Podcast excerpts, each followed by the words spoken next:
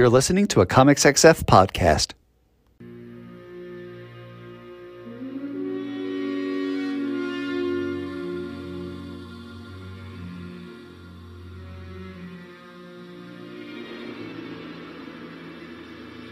I am vengeance.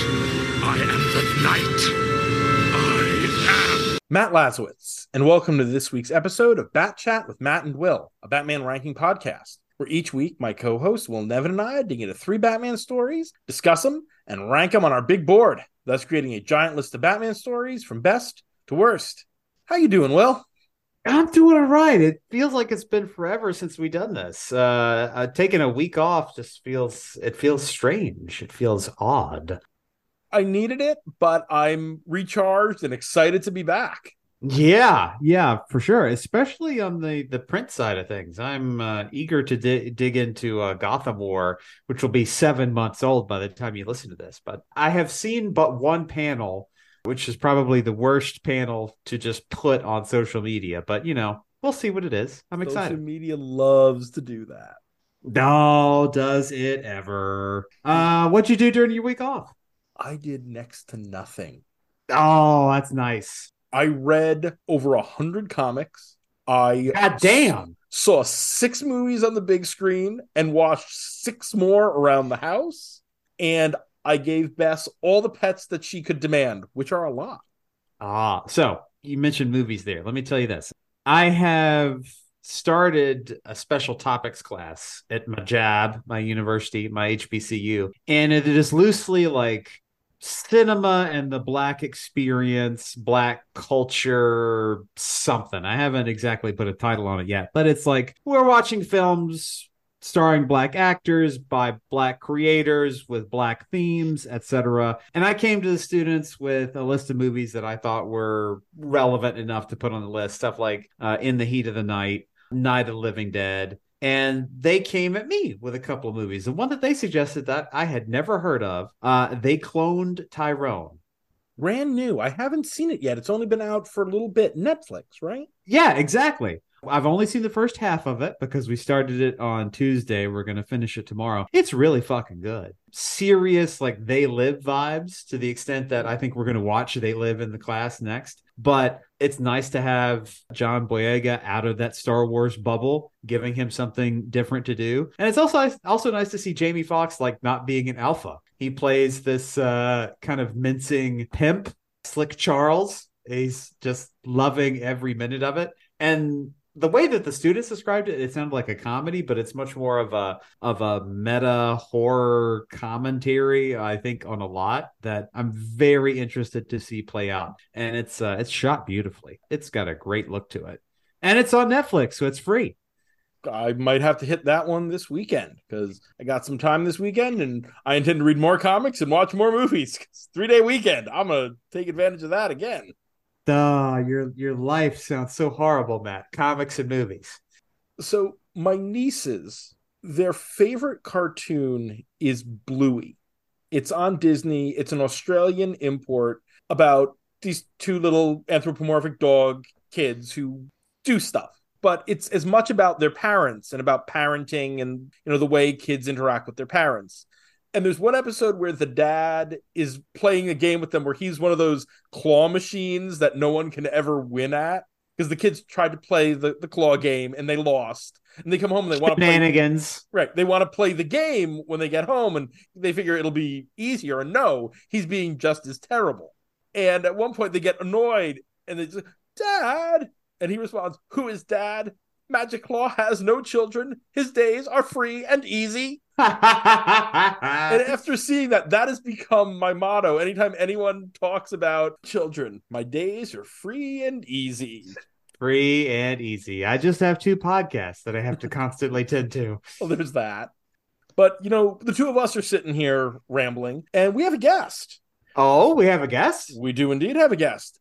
Uh, let's give a big bat chat welcome to Patreon backer, Dick Grayson tier backer, John Wickham. John, Hey, John! to the show. Hey, nice to be here. We are glad to have you. And we are going to start off with the question that I always ask our first time guests What are your first Batman memories?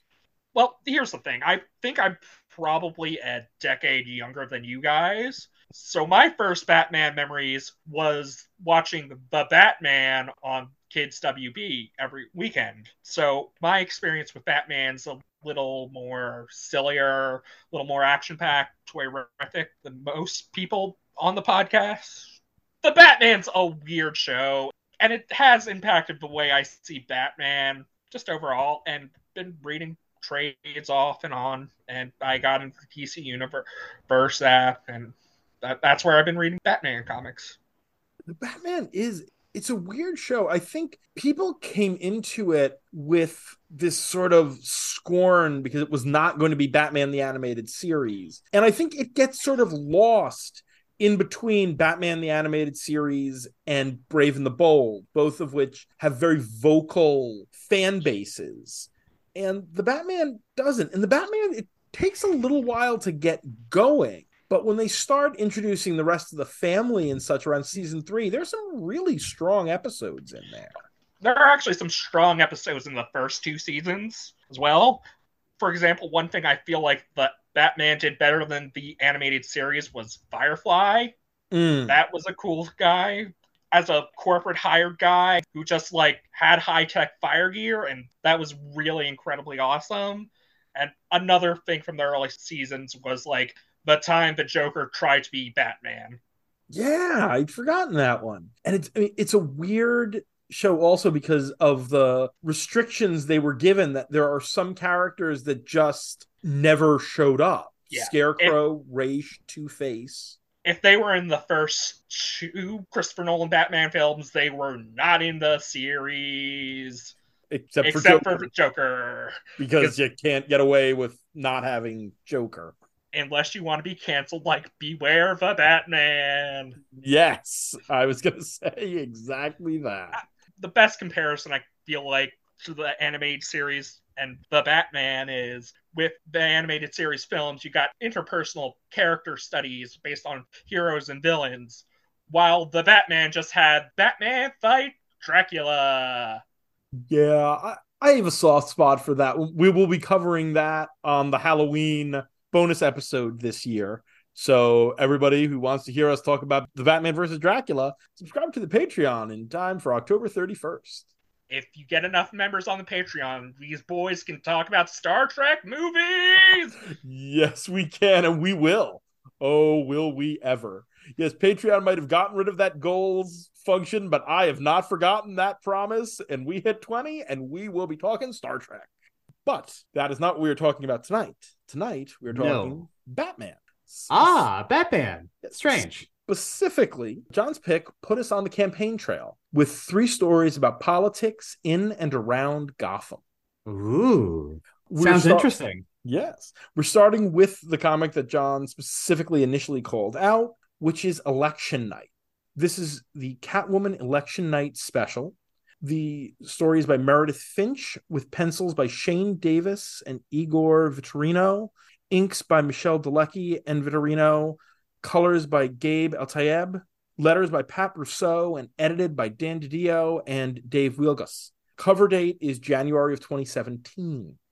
Penguin's running for mayor of Gotham, and his plans could mean the destruction of the orphanage Selina Kyle lived in as a girl. So Catwoman sets out to stop Penguin. But is the other candidate any better? Plus, Prez! So, for those out there, and we've talked about this a little before, but just to make it clear if you don't know how these things work, cover date is not release date of when the comic comes out. It's the date theoretically that the comic comes off the stands. That is how those dates were initially created back in the newsstand days. So a cover date of January 2017 is actually a release date of November 2016. In this case, specifically November 2nd, 2016, 6 days before the US presidential election of 2016 uh, or as Amber just called from the distance, the presidential election of doom, which casts this in a very specific light in a very specific bit of time. You really thought Hillary Clinton was gonna win? You know, they did, so did Valiant Yeah. doing the the cover of the issue of Faith and the story in that issue of Faith that came out the same day and was absolutely sure that there was no way the Republicans could win that election. So did Marvel with Secret Empire? Yep, everybody was like, "Oh yeah, we're going to be able to use this as a, an object lesson." It's like, "Oh, oh no, now Uh, it's just going to sink."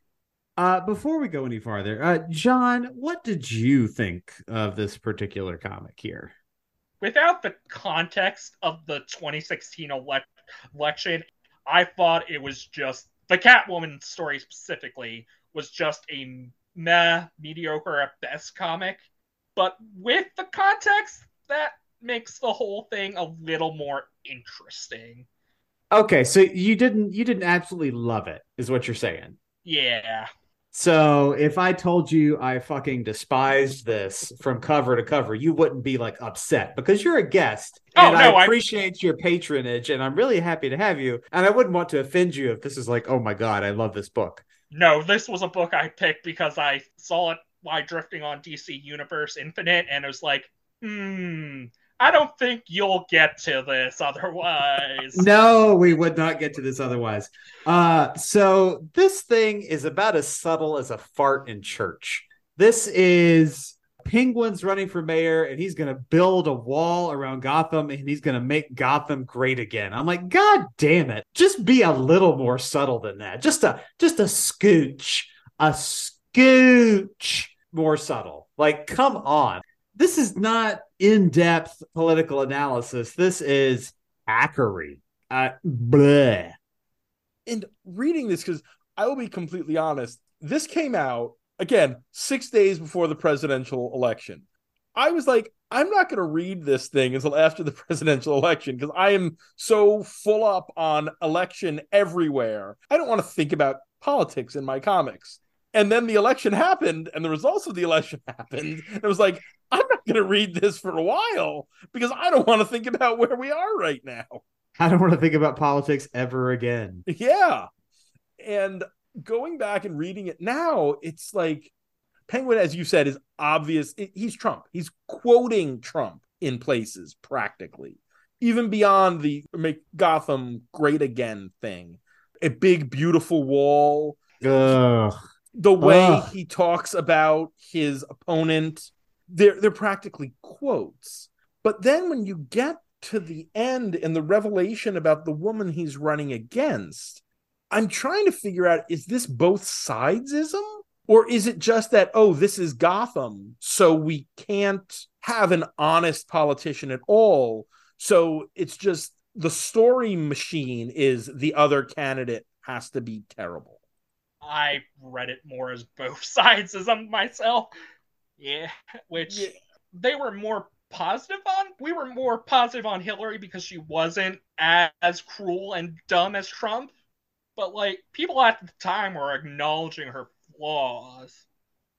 granted the good thing about living in theoretically a democracy is one can acknowledge the flaws of all candidates living in a country where you can't means you're living in oh i don't know north korea I will say this is a common theme uh, for the books tonight. Well, aside from maybe our last book, that none of these are particularly deep thinkers.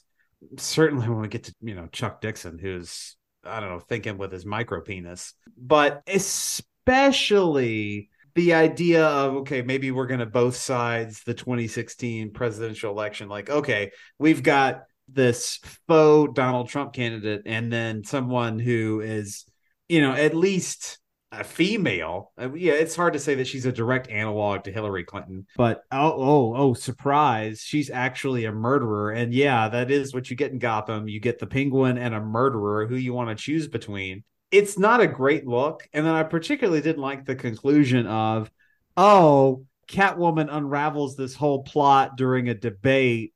And then at some point during the debate, Penguin is captured by Batman and that just kind of happens off panel. Yeah.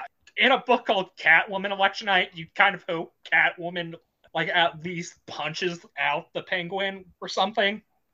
and just to mention it briefly the other half of this as i said in the little synopsis is a prez short but we're not talking you know the silver age or bronze age prez this is the mark russell version that came out of dcu you that imprint And there's a lot of Mark Russell's stuff that I like. But when Mark Russell is really leaning into satire, Mark Russell, again, as Will said, subtle as a fart in church. Mark Russell does not believe in subtlety. And I did not read that 12 issue Prez series. And It was six. oh, it was It was only six. six. Oh, Yeah, it got cut off. ah, well, that This, might this explain short that. was the this short was the finale to Mark Russell's Prez run. Oh dear. I th- thought Snagglepuss was great. I've read some other stuff, but when he's in this Mark Russell mode, it's just so heavy handed. The Lex Luthor miniseries that he did during uh, Future State was better. That was also a little less thump you over the head, but I read the Prez series before this episode, so uh, I can say that like as a whole, the Prez series is a little more subtle than this. And compared to the other story, I think the Prez story writes circles around the Catwoman story. Yes, because the Prez story at least has a point of view. It has an opinion it is trying to put out versus just writing a story that's like, hey, everybody sucks. Yeah, but as a conclusion to Mark Russell's Prez, it's just all right. This is another Prez thing. Would have liked to have the other six issues to the Prez. I think you said the actual story here has no depth. There isn't enough time in this story to build any depth. It's 22 pages. The book is 42. So I guess it's probably 30 pages of Catwoman and 12 pages of Prez. It's 28. Oh, 28. Oh, 28 of Catwoman, uh, 11 of Prez. Oh, okay. So even fewer, especially because you're dealing with Miss Kitty's Home for Wayward Girls is not part of any established continuity. You're not playing off of anything that already exists. So you're having to build all of this backstory in 28 pages while also having to throw in a scene with Batman that you could have done other things with those pages to make the story more engaging. Penguin's on what? Two pages of this? Three? I think And- four total. And most of that is just hitting you over the head with, oh, he's supposed to be Trump. Oh, he's supposed to be Trump. Did you get it yet? He's Donald Trump. Did you get it? Because he's Trump. To say something nice about the comic, the change in artist is like pretty consistent. You can't tell that two people drew this. So, Yeah. like they matched up the art styles pretty nicely. That is a very good and nice point. Absolutely. I had not realized until I had initially looked at the credits that, oh, this changed artist. And I went back and was like, oh, yeah, I guess I can see it. But without having looked at the credits, I didn't realize it off the top of my head. Th- that is the nicest thing I think we can say. It's probably got the best art of the night. Depends on how you feel about Well- Batman fan animated series throwbacks. I have a question. Overall, do you think Penguin could work as a Trump analog? Pingy is uh, a smoother actor than Trump. Trump is a blunt, dull, boring instrument. Penguin is a smoother operator. There's an idea that maybe could work, but I'm not sure if it wasn't executed well here. I think Penguin could work as what Trump would aspire to be, what Trump might think he is versus what he actually is. There is a similarity in their backgrounds. Penguin is sort of an antithesis because all Trump ever did was inherit money and then make himself seem like a self made man, despite the fact that all of his money comes from somewhere else. Penguin comes from a fallen family and has had to kind of claw his way up. They are both rich, they both are manipulative, but as Will said, Penguin is a much subtler and smarter actor. That that's what I was thinking. It it was just like this is what you're doing for election coverage. And again, I wasn't sure if this was me reading too much into it, but also when you get to the scene at the debate, what does Catwoman use initially to intimidate her opponent but her birth certificate? wait, is this an Obama birth certificate sort of thing, or is it just? I just I feel like when you're bringing in birth certificates into anything that's an American political analog at this point, that conjures shadows of birtherism. I did not sort of feel that on first reading, but that does make sense. And I think good editors would have gotten that out of this. I think Meredith Finch did not think of that, but like you do raise the point. I think it's exactly that. I don't I don't think it was intentional, but I think that you have to be careful in what you do because things have meaning. If I could read it that way, I'm not the only one, and especially when you're both sidesing this thing, conjuring specters of birtherism is not great. Uh no. Here's me playing a little bit of devil's advocate. Not no, not devil's advocate at all, but doing the well, can we fix this story thing that we sometimes do? Wouldn't it have worked a little bit better, or at least given less that you had to do if the wall was being built through the Tompkins Clinic? That would have added some personal stakes to the story, yes. Right, because yes, I mean, you don't have to establish the same level of okay, let's spend all this time explaining who this person is to Selina when it's Leslie Tompkins, who we know from the Brubaker run on Catwoman is an established part of Selina's life. Also, I say this as someone with an old cat, but Selina still has the cat that she took from Miss Kitty's in the present. That's an old cat. Just an observation that that cat is probably not you know wandering around outside anymore because that, has got to be like a at least well over a decade old cat. At that point they like to hang around the house the wildest thing is that this came out the week after tom king started his stuff with catwoman. Oh god it did.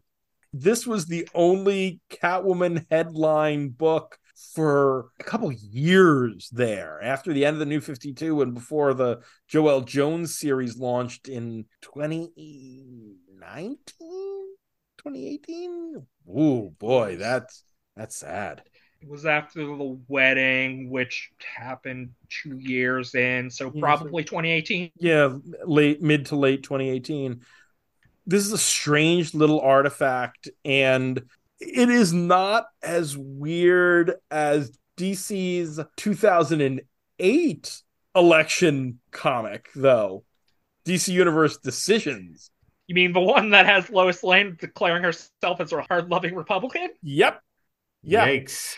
That is a weird book, and I, I never quite got Lois and Bruce Wayne as Republicans doesn't necessarily fly with me, but it barely worked in 2008. Yeah, it, it, does not work where the Republican Party is now. Oh hell no!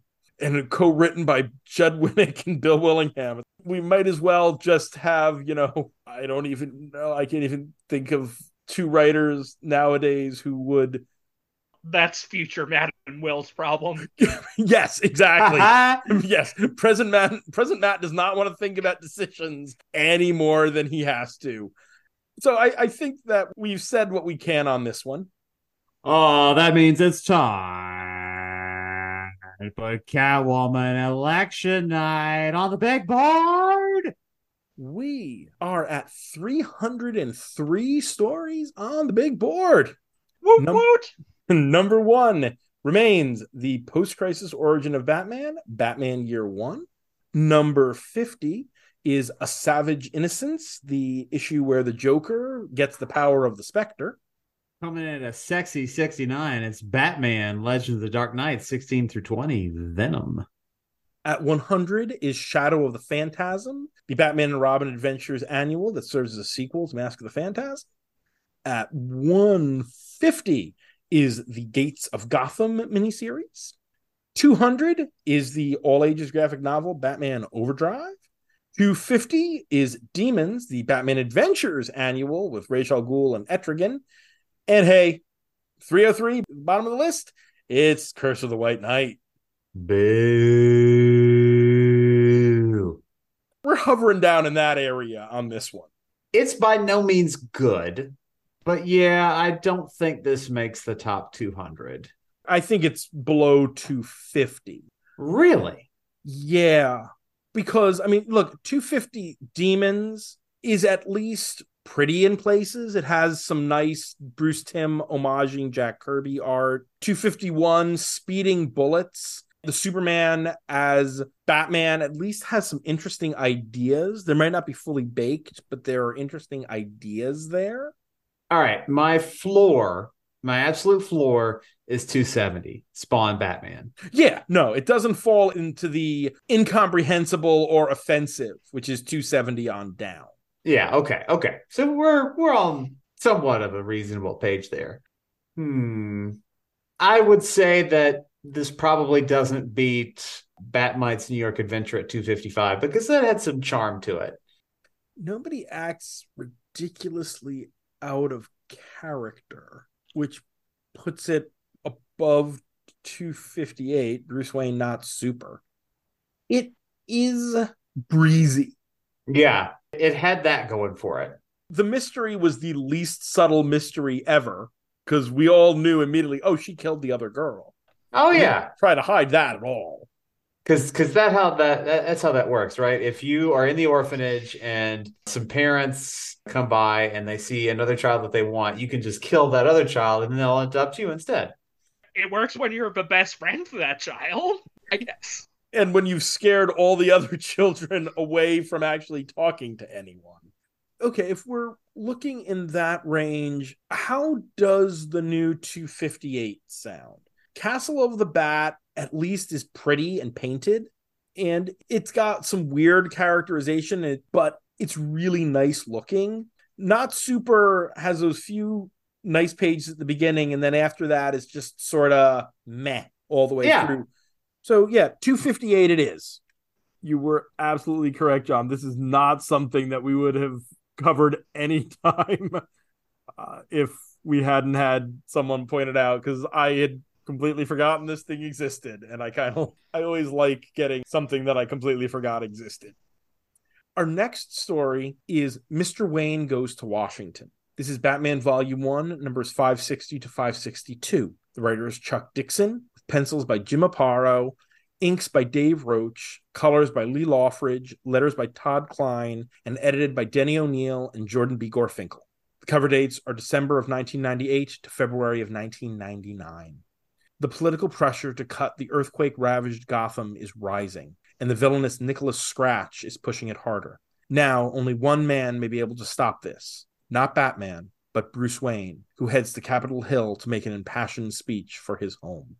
We've done it before and we will do it many times in the future. Problematic Creator Watch on Chuck Dixon, noted right wing wacko who finds new ways to earn problematic creator watch up to recently a bizarre screed on his i think it was youtube channel about how marvel is ashamed of its blue collar punisher fans so that's why they got rid of the punisher Ah, what a giant bag of dicks.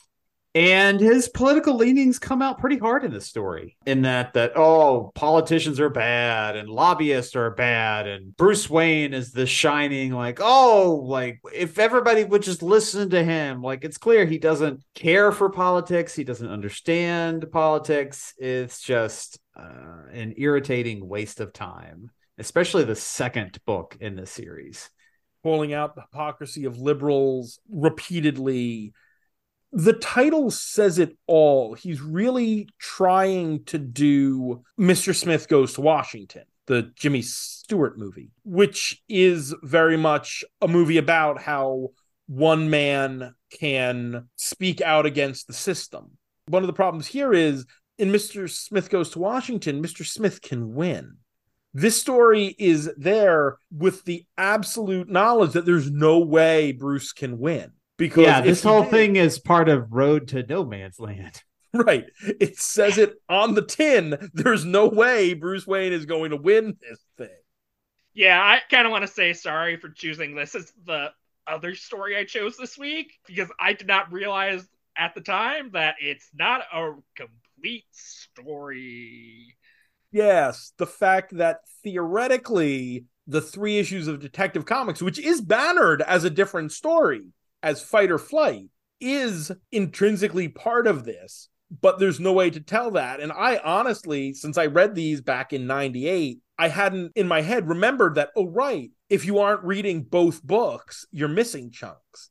Meanwhile, the other two parts of Road to No Man's Land, the three issues in Azrael and the three issues in Shadow of the Bat, don't tie in. They are their own self contained stories.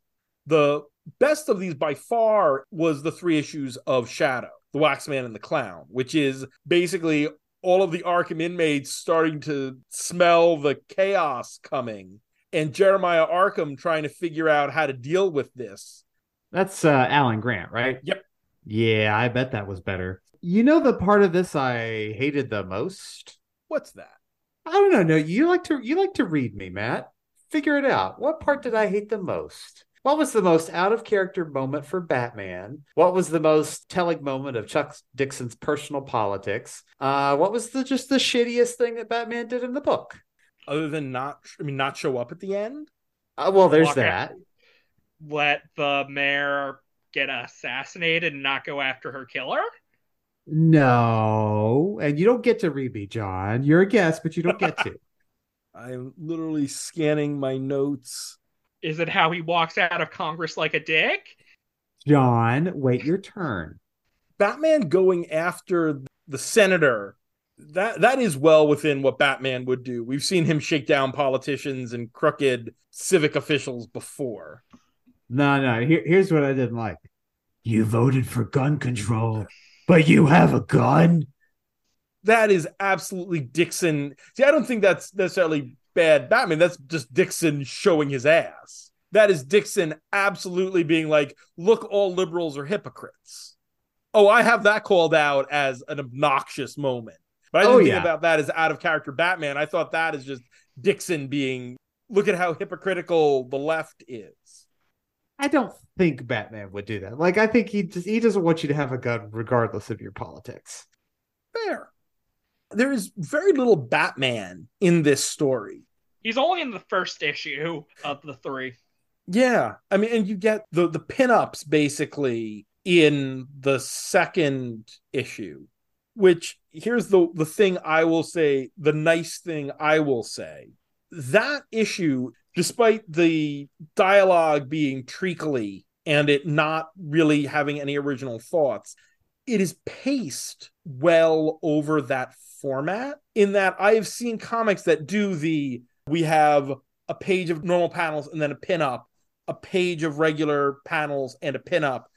And the writer didn't think about how that would be formatted. And so the pinups can be drowned in captions and such. And it takes away from the fact that you are giving the artist free reign on those pages. This is at least laid out properly. The caption boxes on those splash pinup pages aren't drowning out the art. That's the very nicest thing you could say about this. I hated the second issue. Hated it. It's so insipid from the very beginning. Bruce Wayne has never seen a congressional hearing before. Bruce Wayne doesn't understand what a congressional hearing is. It's just just dumb. Dumb, dumb, dumb, dumb, dumb. All the way around. If Bruce Wayne didn't know that much about politics, he probably would have sent Lucius Fox to do it instead. Lucius would have probably not stormed out of Congress like a petulant child.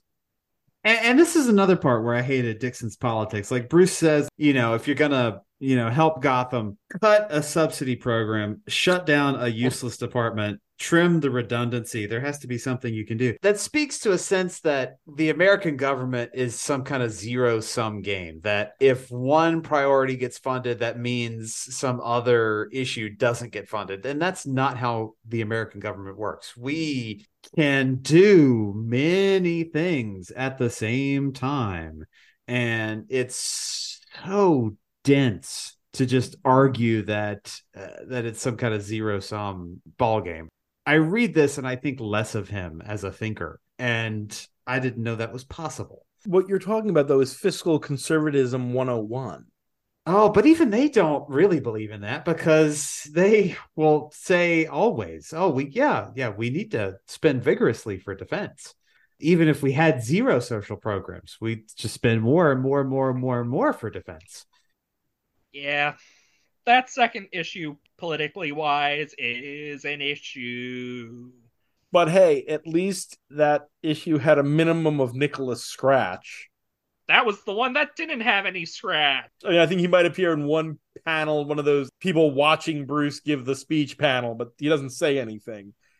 I had forgotten how much I hated that character because that is a character who was introduced to be the villain of Road to No Man's Land and then pops up in the Azrael ongoing as one of Azrael's nemesis through the end of his series. But he, has got pusher like influence powers and is some sort of you're never sure if it's mystical or science fiction or what. And he's also a rock star and a scientist and has these weird genetically altered demon people serving him. And, and he, he has an ear onto every politician ever. Yep. And a hat on a hat on a hat on a hat on a hat. Look, I don't care about any of that bullshit. What I care about is the art with his face. What did they fucking do with his tattoo? Like, is it airbrushed in post? It seems so strange and has a different texture than anything else in the art. I'm so confused. I'm not sure if that's the inks or the colors, or if you're right, or if it was added after the fact. But I just don't like that character. Well, you're gonna have to deal with him when you get to the Azrael parts of No Man's Land. Yep, and various Azrael stuff. He's, he's in the story where the Azrael series ends. Yep, him and Carleton LeHah are uh, there. They they team up for a while there, as I recall. Ugh. He's not an interesting villain, and he feels like he's one of those characters that was created to be cool anytime you create a character with the sheer intention of making that character cool, you know what that character never is? Cool. Ghostmaker. Listen, at least that has an idea of giving Batman a shonen type rival. There's an idea behind that. A unique idea at that. Meanwhile, you could have just replaced Nicholas Scratch's role in this story with Ra's. Yeah, because they forget about Nicholas Scratch even halfway into No Man's Land. He only shows up in the Azrael parts in No Man's Land and then goes away.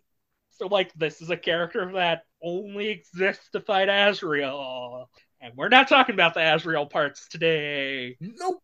My biggest issue with the story was when I picked up part one and, like, saw Firefly and then he was not there for the rest of the story. When we started issue three, we heard about an assassination attempt on Jim Gordon, and yeah, that's all happening in Detective. Yeah, I asked Matt about this. Like, hey, should we be reading the detective? And he's like, nah, nah, man, you ain't gotta. And I'm like, okay, I'm cool with that. That's another story. And I like, you also... can now have a Road to No Man's episode. Yeah, with the three remaining stories. I do my best to hand wave away so much of the logic of getting to no man's land. Because logically there's no way this actually works. There is no way we would actually cut off a major american city. We might put in major disarray and mess up funding like we did with new orleans. Exactly. Right but we, we wouldn't, wouldn't just cut it off. Right we wouldn't do it well as a country but we wouldn't just do this and the obvious unconstitutional constitutionalism constitutionality of okay well we're cutting this city off but if you have a criminal record we're not letting you out of the city that we're about to cut off is so glaring and again is very dixonian in its politics. You know, I think if you could stitch together some reasoning from Korematsu, the case that upheld Japanese internment, and maybe some other bad decisions from the Supreme Court, I think you could make a, a constitutional argument for no man's land. Really? Hey, look, we rounded up American citizens and put them in camps just because they happen to be Japanese. We would do anything in the name of, quote, security, unquote and to be fair, I hear people extremely liberal people who say, let's just cut off the areas of the country and not help them. And like, there is that idea. It's a wrong idea because the wealthy people can leave, the people who need help the most can't. It's the any number of states are horrible to queer people. Why don't they just leave? Because they have lives and roots and families and possibly don't have the money. And no one should have to leave anywhere because they're going to be treated shittily there. That's not what this should be. But oh, an episode about politics, but we probably shouldn't get too deep down this rabbit hole because I'll just get angry. And, uh, and we still have another story. We do. And I also, you got to wonder it's like, okay, so they're, they're making it very clear that criminals can't get out. One criminal tries to escape over the bridge, but Killer Croc, the villain who is so obviously a lizard person and who also theoretically could swim. When the government guys confront him, he just jumps off the bridge because he's Killer Croc and can swim and hold his breath for long periods of time. And they haven't mined the river yet. So, why, of all your choice of villains, do you have Croc think, oh, I can walk right across this bridge. It's just one of those things that's just irritating to me. It's like you couldn't have used some C-lister who's going across the bridge, Condiment King. I don't know. Yeah, big like, lizard man in a trench coat. It's funny. See, it's funny. Big lizard man in a trench coat. I mean, he's right about that. Big yeah. lizard man in trench coat is funny. It's why Marvel shrunk Godzilla and put him in a trench coat and a fedora for a few issues, fighting Dum Dum Dugan and I cannot 100% be sure as to why the assassin who's coming to kill Bruce Wayne, A, why you didn't use some established character versus just putting in a random assassin who never showed up before or shows up again. Deadshot was busy that weekend. And Deathstroke. And also, what kind of idiot assassin doesn't put a do not disturb on their hotel door so housekeeping just walks in? And what housekeeping person just walks in instead of knocking on the door? A rude one. yes. A soon to be dead one. Yes, very true. Contrivance. That's what my biggest issue with the story is. Bruce Wayne doesn't go to Congress, but he also doesn't deal with the assassin who killed off a supporting cast member of the book. She'd been around for a while. Before Contagion. Yeah and uh-huh. like she just gets killed off. Yeah, and for no reason. I'd say it was a fridging, but the whole point of a fridging is to drive the action of the male main character, and Bruce just doesn't even respond to it. Even if he couldn't go after that assassin right then, it could have been the reason he didn't go to Congress was because he was hunting her down, not because he was somewhere sulking. This is a lame story, and that's all there is to say about that. Yep. I think we're on good. that note, I think it's time to put Mr. Wayne goes to Washington on the big board. Give me a ballpark, Will. Oh, geez. Okay, so election night made me feel stupid. This book made me feel angry. I don't know which emotion I like less. I think Jim Aparo's art's better than the art we got in Catwoman. I'll agree with that. I mean, Aparo is a foundational Batman artist. He's one of the greats. And aside from whatever's going on with Nicholas Scratch's tattoo, I think it is a well paced, well put together comic art wise. All right, so what's your what's your ceiling on this one then? Not much higher than Election Night. How about Superman of Planet X at 242? I was going to say yeah, that was kind of where it, was, it can't go higher than than the Batman of Zur-En-Arrh. So yes, it's somewhere between 242 and 258. And of course, you've got the the glaring issue of Holy Terror in the middle there, which deserves to be much higher, and we know we'll get there soon. We'll um, we'll figure that out. Yeah, we'll make that right. Gonna make make it right. I think we're looking right at or around 250 because 249 is Clash of Symbols, which is the Grant Breyfogle Joker one off that irritates you because of all the fortune telling stuff. Boo. that I like more than that. But I think as good as the Aparo art here is the Breyfogle art there, that one two page spread of Batman swinging into the Joker's car with the Bat avatar around him sticks in my head to this day from when I first Yeah. read it 20 years ago. 30 Yeah, that's some pretty good. That's some pretty good shit. Um, how about the new 250? That sounds good to me. 250 it is. That brings us to our final story for the evening. It does indeed. Our final story is Mayor Mayhem. This is Batman The Adventures Continue, Season 2, numbers 5 to 7. The writers are Alan Burnett and Paul Dini, with art by Rick Burchett, colors by Monica Kubina, letters by Josh Reed, edited by Andrew Marino, with cover dates of December of 2021 to February of 2022.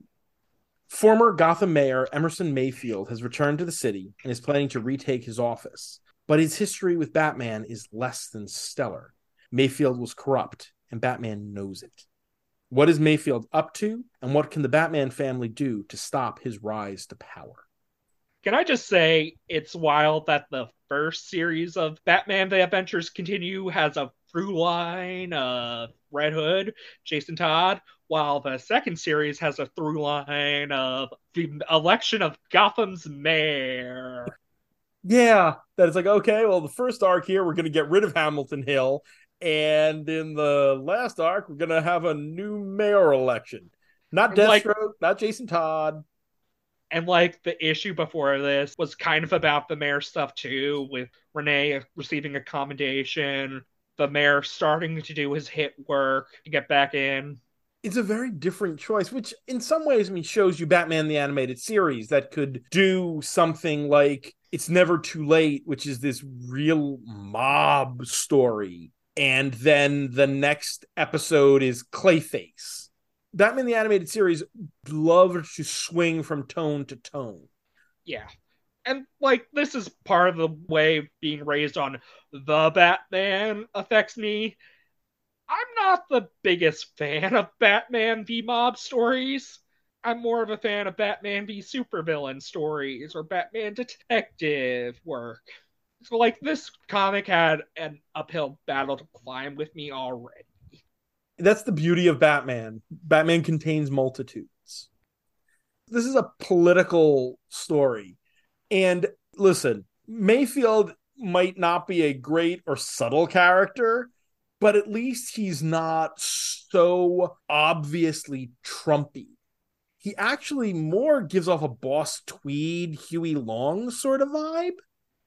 This story was better when it did less. When you get the Mad Hatter involved, it becomes infinitely less interesting.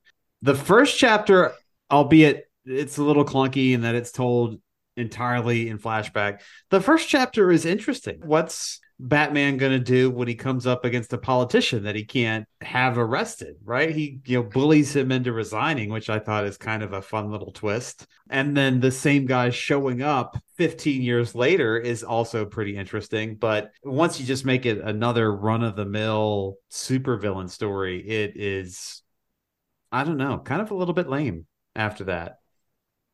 I'm gonna argue the supervillain parts were my favorite part of this story. And like, if this were a Batman the Animated Series issue, most of issue five is what you cut out to make the story work on television. Okay, fight. Come on, you two. Like overall, I think the story is clearly the best one we read tonight. Oh yeah. No argument, no argument there at all. I do agree there's a value of having characters Batman can't just punch out to win, except that that's kind of how the story ends with the guy getting arrested in Arkham. True. It does sort of forget that, all right, this guy is a fixer by having him go to Arkham and reminds me of the episode of 66 where the penguin becomes the mayor and then makes the joker commissioner of police and the riddler district attorney or something. Wait this guy is supposed to be this clever fixer criminal.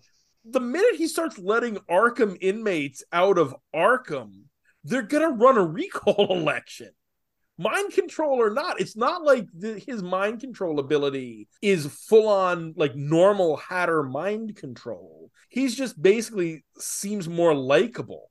And I don't care how likable you are, if you're letting friggin' Scarecrow out of Arkham and theoretically the Joker, no amount of likability is going to let you not be recalled.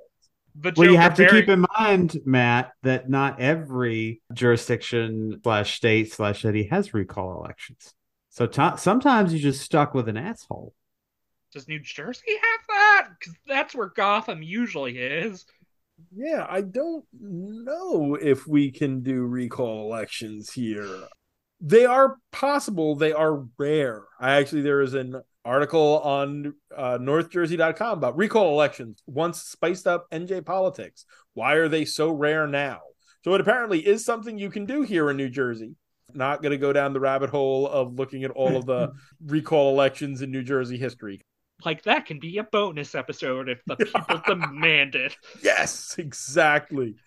There are good parts, like the stuff with the Joker in the final issue.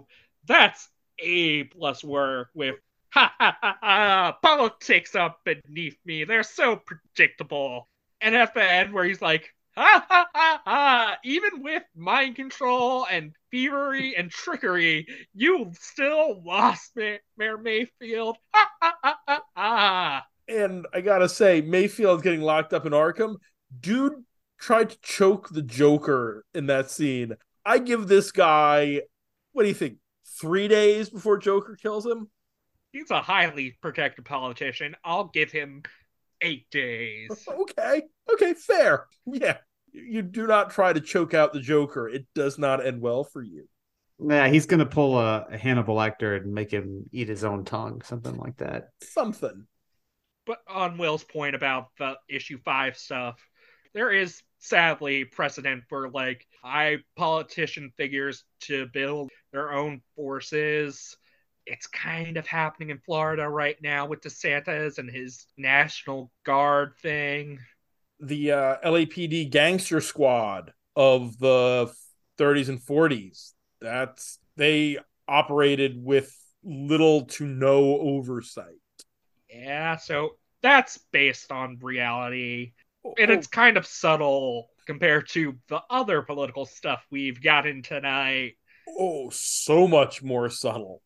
On any other night, it was like, oh, that's not very subtle, but compared to the other two, wow. So, outside of the Hatter's involvement in the story, the thing that stuck out to me the most about this and what I disliked is I found the art to be fairly sloppy. Um, especially on the fourth page of the first issue, where it looks like the newspaper is just a barely retouched sketch. Um, I thought for something that needs to be so sharp and evoke the original animated series, like the discussion that we've had a thousand times about having your cherished interpretation of a property in a comic. Like the art has to be as sharp as possible. And this aesthetically did not do it for me. And it just seemed very messy in spots, especially the inks. I didn't care for, I think, any of the inks in this run of uh, books. Which is funny because Burchett inked, didn't pencil, but inked a lot of those, the first Batman adventures. We've seen a lot of Rick Burchett on this show. He did the uh, Joe Chill animated issue that we did not too long ago. He's done a lot with Greg Rucka. We've seen him. Uh, he did the couple parts of Officer Down. Of course, the DC Universe app is being a pain on my tablet, so I'm not easily able to get back to those pages. But part of me wonders if that has to do with formatting. That if you look at this, this was designed to be digital first. It's got the half pages, despite it them deciding to not make it digital first right before the first issue. But I'd wager it was all done mostly before it even came up. Oh, I see what you're saying. Batman definitely does look stiff in that that panel. But it's it's that newspaper page that bothers me Oh. the most. Oh, that's that- yeah. just messy. Yeah, that definitely looks like they lifted that panel, shrunk it down, and pasted it onto the the newspaper there. Yeah, It's trying to capture the animated series feel. And it, I did like seeing those classic designs. It's not as good as Ty Templeton's work on Batman The Adventures Continues, but it's not terrible. It works fine for the story. Could it be better? Probably. For like the series itself, it's fine. Oh, and we've got Mullet Dick.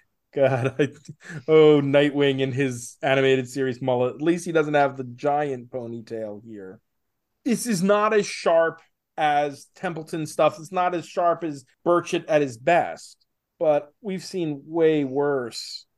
So, uh, you surprised Paul Dini bought a bunny girl in this story? Oh, March Harriet. One of Dini's additions to the Wonderland gang. yeah. One of the three rabbit themed lady villains, I think. Her, March Harriet, White Rabbit. I just threw in another number because I assume there has to be like some someone Well, else. There's three, two in DC, one in Marvel. Yeah. 'Cause both Marvel and DC have white rabbits in the same way they both have scarecrows. And then there's March Harriet as well. Yeah, because Dini loved adding Wonderland. He added the Walrus and the Carpenter and March Harriet during his detective run. Yeah, Mad Hatter's just sort of one thing you can say is like Mad Hatter's just sort of there through the story. His main contributing is doing a mind control on Barbara. and, and acting as Mayor Mayfield's hype man in Arkham. Like he's there talking to all the other villains, like, "Hey, this guy's really great." Uh, I wonder how much he had to pay Tetch to get him to say that. Got paid in freedom, Yeah, the most valuable currency. true. And I also you got to wonder. Tetch leaves this old lady in a big hat in the apartment that he's supposed to be staying in. According to the previous page, Dr. Leland had signed Tetch out of Arkham four months ago. Has that old lady in the hat been in that apartment for four months waiting for Batman to show up? Maybe she's not really old, just dehydrated. Is he was going to show up eventually, right? Yeah, If it's exactly. going to show up eventually, just, just I don't know, build a bomb. Yes, there's any number of traps that work better than a little old lady in a hat. I know that you know you don't have to worry about standards and practices. So often, when writers from the animated series got to do the comics, they went a little dark. But oh yeah, we're gonna have mind control Barbara write a suicide note and then jump off a building. That's bleak. Yeah. I mean, that I- was that was pretty dark. I, I could picture that happening on Batman Beyond, honestly. Mm. And yes, we don't get any Zatanna in here, but was there any reason for the three panels with Harley and Ivy other than Dini loves Harley? Having a lame joke about a write-in vote. Although one one moment, because and I, I don't say this in a joke, but we should take a brief moment of silence as we are recording this five days after the passing of Arlene Sorkin, the original voice of Harley Quinn, the goat. Truly a legend. Yes. May she laugh at us from the skies above. Yep. And we again, speaking of bonus episodes, well, the October bonus episode will be the Batman versus Dracula.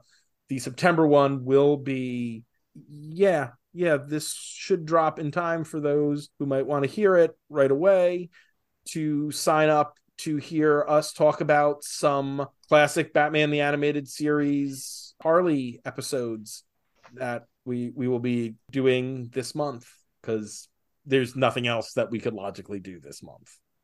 No, I don't think I, I don't think I have anything else. Does anybody? Nope. Oh, that means it's time. But animated adventures continue. Mayor Mayhem on the big board. Okay, so as you said, John, this is is definitely the best thing we covered tonight. 200 is Batman Overdrive. What do you think, Will? Better or worse? I think this is better than Overdrive. And you know what? This is this is gonna make your heart happy, right? I I would almost say it's not better than 199 Batman in Bethlehem. uh because I have a better appreciation for Grant Morrison now. See, we're getting there. I do not think it is better than Blades at 187. And granted, that is me being me, and that being one of my faves. But Might want to compare it to some other Batman the Animated Series stories you have on the list. That- sure. is a good idea. Let's see. We've got 16 adventures stories on the list right now. This does not crack the top 100. So we'll just we'll leave that right there. Down at 138, uh Larceny My Sweet, the Clayface Summer Gleason one shot. That's still better. Yeah, I'd say far better. I really think we were looking at the right area between Blades and Overdrive. Okay. All right. So that's bottom of 200 and a top of 187. All right. I think it's closer to Blades because at 190, you've got other Paul Dini. At 190, you've got Heart of Hush. It tries. I was promised there would be no more Hush on this series, this show this year. Listen, I could have picked some Hush, and you Right. have to do it. That's true. That's an advantage of being a Patreon. So So- feel free to subscribe. Look, look, I can take off whatever week I want. You force us to do that with a guest host, huh? So do we agree then? Above 190. yeah, I'd say so. then above that is the Legends of the Dark Mite, the Grant, Kevin O'Neill, crazy ass Bob underdog, overdog, Batmite thing. I think it might fall in between because that's crazy. That is ambitious. That is Grant just going to town. So the new 190 it is. The new 190, it is. And we're done. We are. John, thank you for coming on the show. If I come back, I'll be sure to pick better stories. No, that's what they all say. I was going to say, that is what you I do. I might actually pick worse stories because, like, 'cause to be honest, one of the stories I thought about picking was the beginning of the Geoff Johns Justice League. Oh, Then I thought- dude. But then I thought, oh no, you guys are gonna have Fourth World stuff coming up anyway. So Oh like, you can do that on your own. Yeah, that's Ooh. But that does indeed do it for the night. Yeah. Uh next week, yeah, it's a weird one. Uh we're, Uh-oh. we're looking at the reimaginings, the origins of three of the Robins in the new 52. Oh, I'm sure that's going to be great. Oh yeah. I I've heard so many great things about the new 52. Everybody loves the new 52. Can't be worse than the stories you got this week, can it? Oh wait. Can it? you haven't heard me talk about the Tim Drake origin of the new 52 yet. Just wait. That's for next week. The Jason uh, Todd one makes similar wild choices. Oh, does it ever? We would like to thank our Patreon backers Dan Grote, June, conduit of outdated joke names, Jen, come on. Josh Wheel, Mrs. Abigail Hartbaum, Go Asimov Fangirl, Tony Thornley, Sam Hopper, Utes. Sam Hopper, John Wickham, Big Wick. Yeah. Robert Secundus, Bobby Two Bucks. Tim Rooney, Giorgio Sergioli, David Wheel, Alexander Wheel, and Matt McThorne for their support. McThorny. You can follow this podcast on Twitter at Batchat Comics, and the show is available on Apple Podcasts, Google Podcasts, Spotify, Amazon Music slash Audible, and on comicsxf.com, where new episodes drop every Thursday. You can support the podcast on Patreon at patreon.com slash batchat with Matt and Will, where you can get shout outs, bonus content, pick a story, and even come on the show. You can also, if enough people subscribe, you can get those Star Trek commentaries. Woo! If you want to hear more of my ramblings, mostly about the three C's comics, cinema, and cats, you can follow me on Twitter at MattLast1013. And I'm at Will Nevin. I'm also out of here. Good night, Huntsville. And be sure to visit ComicsXF at comicsxf.com or at ComicsXF on Twitter for our weekly Friday Bat Chat roundup of new Bat books. For my other show, WMQ&A, where my longtime best friend Dan Grote and I interview comics creators, retailers, publishers, journalists, and other related tradespeople, as well as all the other stuff Will and I are writing. And stay safe out there, folks. Gotham is not a place to be after dark.